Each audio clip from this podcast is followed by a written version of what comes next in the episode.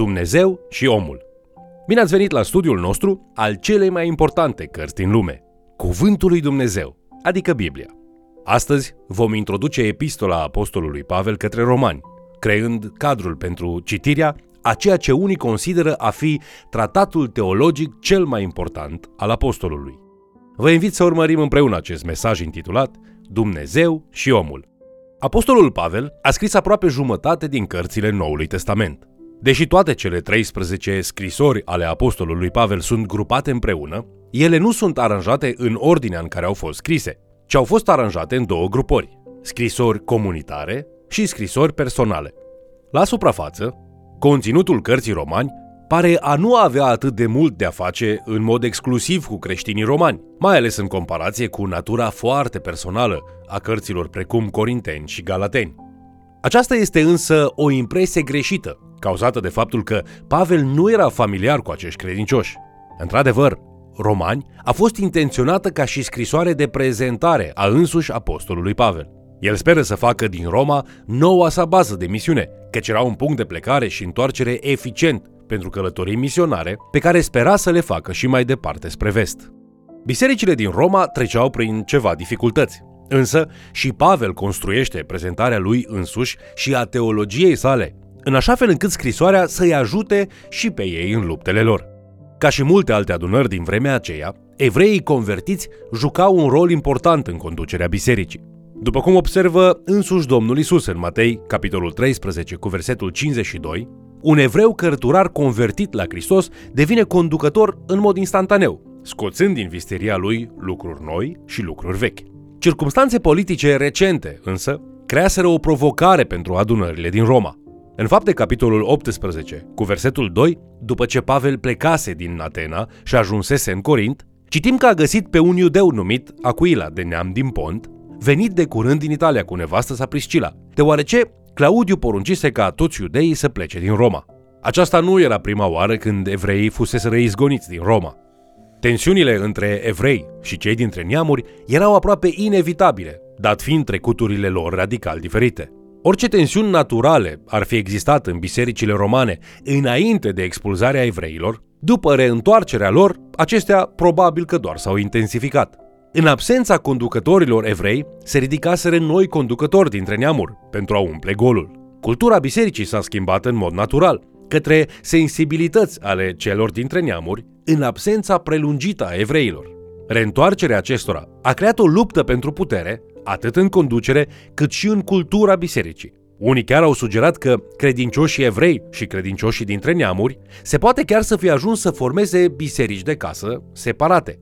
Epistola lui Pavel încearcă să aducă aceste două grupuri înapoi împreună, spunând în Roman capitolul 14 cu versetul 19. Așadar, să urmărim lucrurile care duc la pacea și zidirea noastră.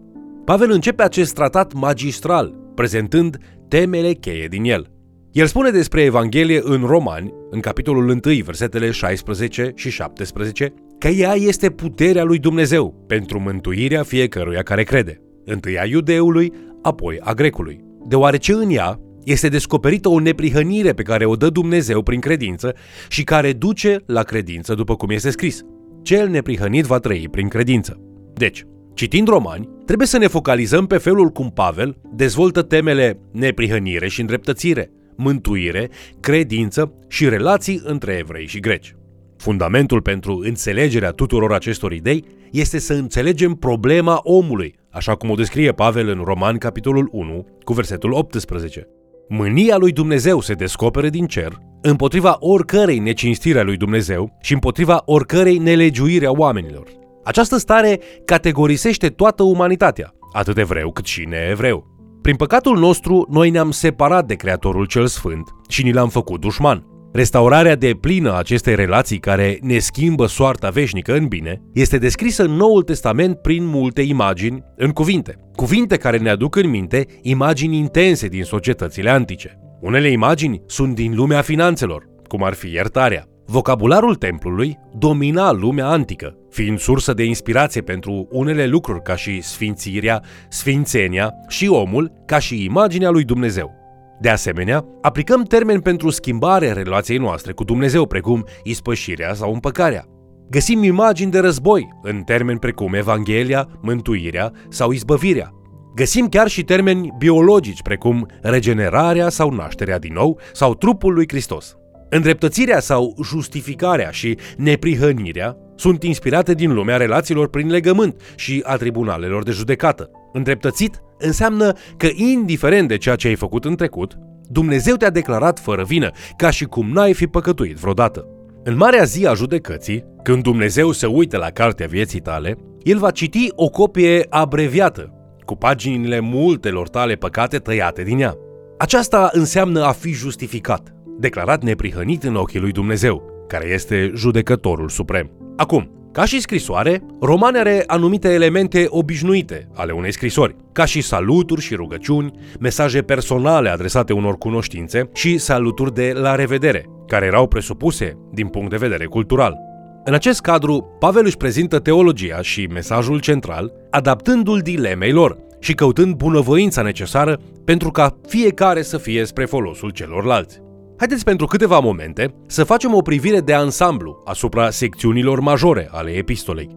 Primele patru capitole din Romani ne spun despre îndreptățire în relația cu păcătosul, stabilind că în primul rând evreul și grecul sunt uniți prin faptul că împărtășesc în mod egal înclinația spre păcat. De asemenea, învățăm că un păcătos nu are interes în justificare până când nu e convins pe deplin de păcatul său.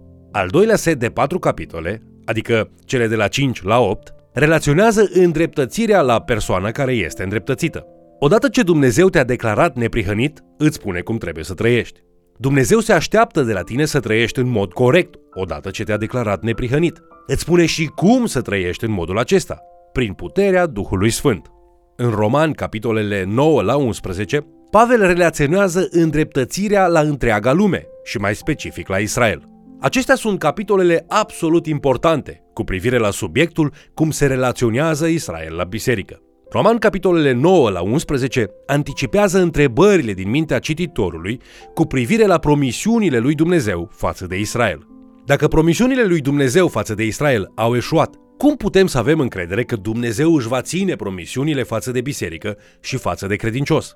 Astfel, această discuție este inclusă de Pavel pentru a-și apăra punctul de vedere din Roman, capitolul 8, că nimic nu ne poate despărți de dragostea lui Dumnezeu. Putem avea încredere în puterea sa de mântuire, atât acum cât și în veșnicie, căci promisiunile lui Dumnezeu față de Israel nu au eșuat. Majoritatea scrisorilor lui Pavel se împart între învățătură și aplicație. Deci, când ajungi la capitolele 12 la 16, găsești aplicații practice ale învățăturilor din Roman, capitolele 1 la 11. Acum că știm la ce să ne așteptăm citind Cartea Romani, haideți să petrecem restul timpului aprofundându-ne în prima secțiune, capitolele 1 la 4. Aici Pavel pune temelia mesajului Evangheliei. Evanghelia este vestea bună, dar este vestea bună adusă în contextul veștilor rele. Romani 1 la 4 sunt veștile rele care fac ca vestea bună să fie atât de bună. Dacă nu știi că ești păcătos, Pavel se va strădui să te convingă de acest lucru ca să poată fi stabilit contextul potrivit al inimii pentru citirea restului scrisorii. Isus Hristos a venit în această lume pentru a salva păcătoși ca tine și ca mine, iar pentru cei îndoiți sub povara propriului păcat, aceasta este vestea cea mai bună din lume. În aceste prime patru capitole, Apostolul Pavel ne spune despre acuzațiile lui Dumnezeu împotriva omului. Pavel acuză umanitatea de păcat prin suprimarea adevărului lui Dumnezeu cu scopul de a justifica modul de viață egoist și destructiv. Dacă realizează ceea ce ne învață clar creația despre Creator, atunci oamenii nu pot păcătui în pace și cu satisfacție de sine. Așa că suprim această cunoștință și ne socotesc ceea ce predică natura. Umanitatea însă a mers și mai jos în spirala descendentă a păcatului. A înlocuit imaginea adevăratului Dumnezeu cu un sistem care degradează imaginea lui Dumnezeu, închinându-se la idol care îl aduc pe Dumnezeu la nivelul lor. Sistemul lor își imaginează divinul ca fiind sub puterea ritualului uman și încurajează practici sexuale scârboase care violează chiar esența ordinii naturale a lumii pe care Dumnezeu a creat-o. Deși judecata lor este asigurată, sunt într-adevăr vrednici de moarte, ei continuă în mod agresiv în păcatul lor și sărbătoresc când alții li se alătură. Apoi Pavel ne spune despre reacția lui Dumnezeu la păcatul omului. Deoarece omul s-a încăpățânat în cursul său păcătos, Dumnezeu l-a lăsat să se sature de el. De trei ori în primul capitol, Pavel spune același lucru. Prima dată, în capitolul 1 cu versetul 24, citim De aceea Dumnezeu i-a lăsat pradă necurăției. Apoi în capitolul 1 cu versetul 26, citim Din pricina aceasta, Dumnezeu i-a lăsat în voia unor patimi scârboase. Și nu în ultimul rând, în capitolul 1 cu versetul 28, Biblia spune Din pricina aceasta, Dumnezeu i-a lăsat în voia unor patimi scârboase. Aceasta înseamnă că Dumnezeu pedepsește rebeliunea umanității împotriva lui, lăsându-i să-și urmeze păcatul și să secere consecințele lui. Îi lasă în voia poftelor lor păcătoase. Aceasta ar trebui să ne îngrozească. Este har atunci când Dumnezeu ne disciplinează pentru a ne feri de căi destructive. Dacă trecem prea mult peste acest har, Dumnezeu s-ar putea să ridice toate barierele și să ne îngăduie întreaga greutate a consecințelor care devin profesorul nostru. Inimile noastre s-ar putea să nu mai vadă lumina zilei. Dacă harul se reîntoarce la noi însă, ni se poate permite să ajungem până la fund, ca să putem privi din nou în sus cu disperare către Creatorul pe care l-am disprețuit. Dacă te împotrivești lui Dumnezeu, pocăiește-te și întoarce-te la Dumnezeu astăzi, până nu îngăduie consecințele păcatului să vină din plin asupra ta. În timp ce păcatul omului este tema centrală a acestor prime capitole, tot așa este și neprihănirea lui Dumnezeu. Neprihănirea și nelegiuirea vorbesc despre relația cuiva cu un standard legal sau de legământ. Neprihănirea, adică dreptatea lui Dumnezeu, vorbește despre standardul divin după care omul este măsurat de către judecătorul divin. Ca și creator, caracterul lui Dumnezeu stabilește acest standard, ceea ce face ca umanitatea rebelă să fie incapabilă de a-l atinge. Păcatul este o ofensă de moarte la adresa celui sfânt. Scopul lui Dumnezeu este relația cu omul, dar incapacitatea omului de a ajunge la un statut corect față de Dumnezeu constituie o barieră. Aceasta înseamnă că două lucruri sunt revelate aici despre caracterul lui Dumnezeu. În primul rând, neprihănirea lui Dumnezeu și apoi mânia lui Dumnezeu. Mânia lui Dumnezeu este atitudinea permanentă, consistentă a celui preasfânt față de păcat.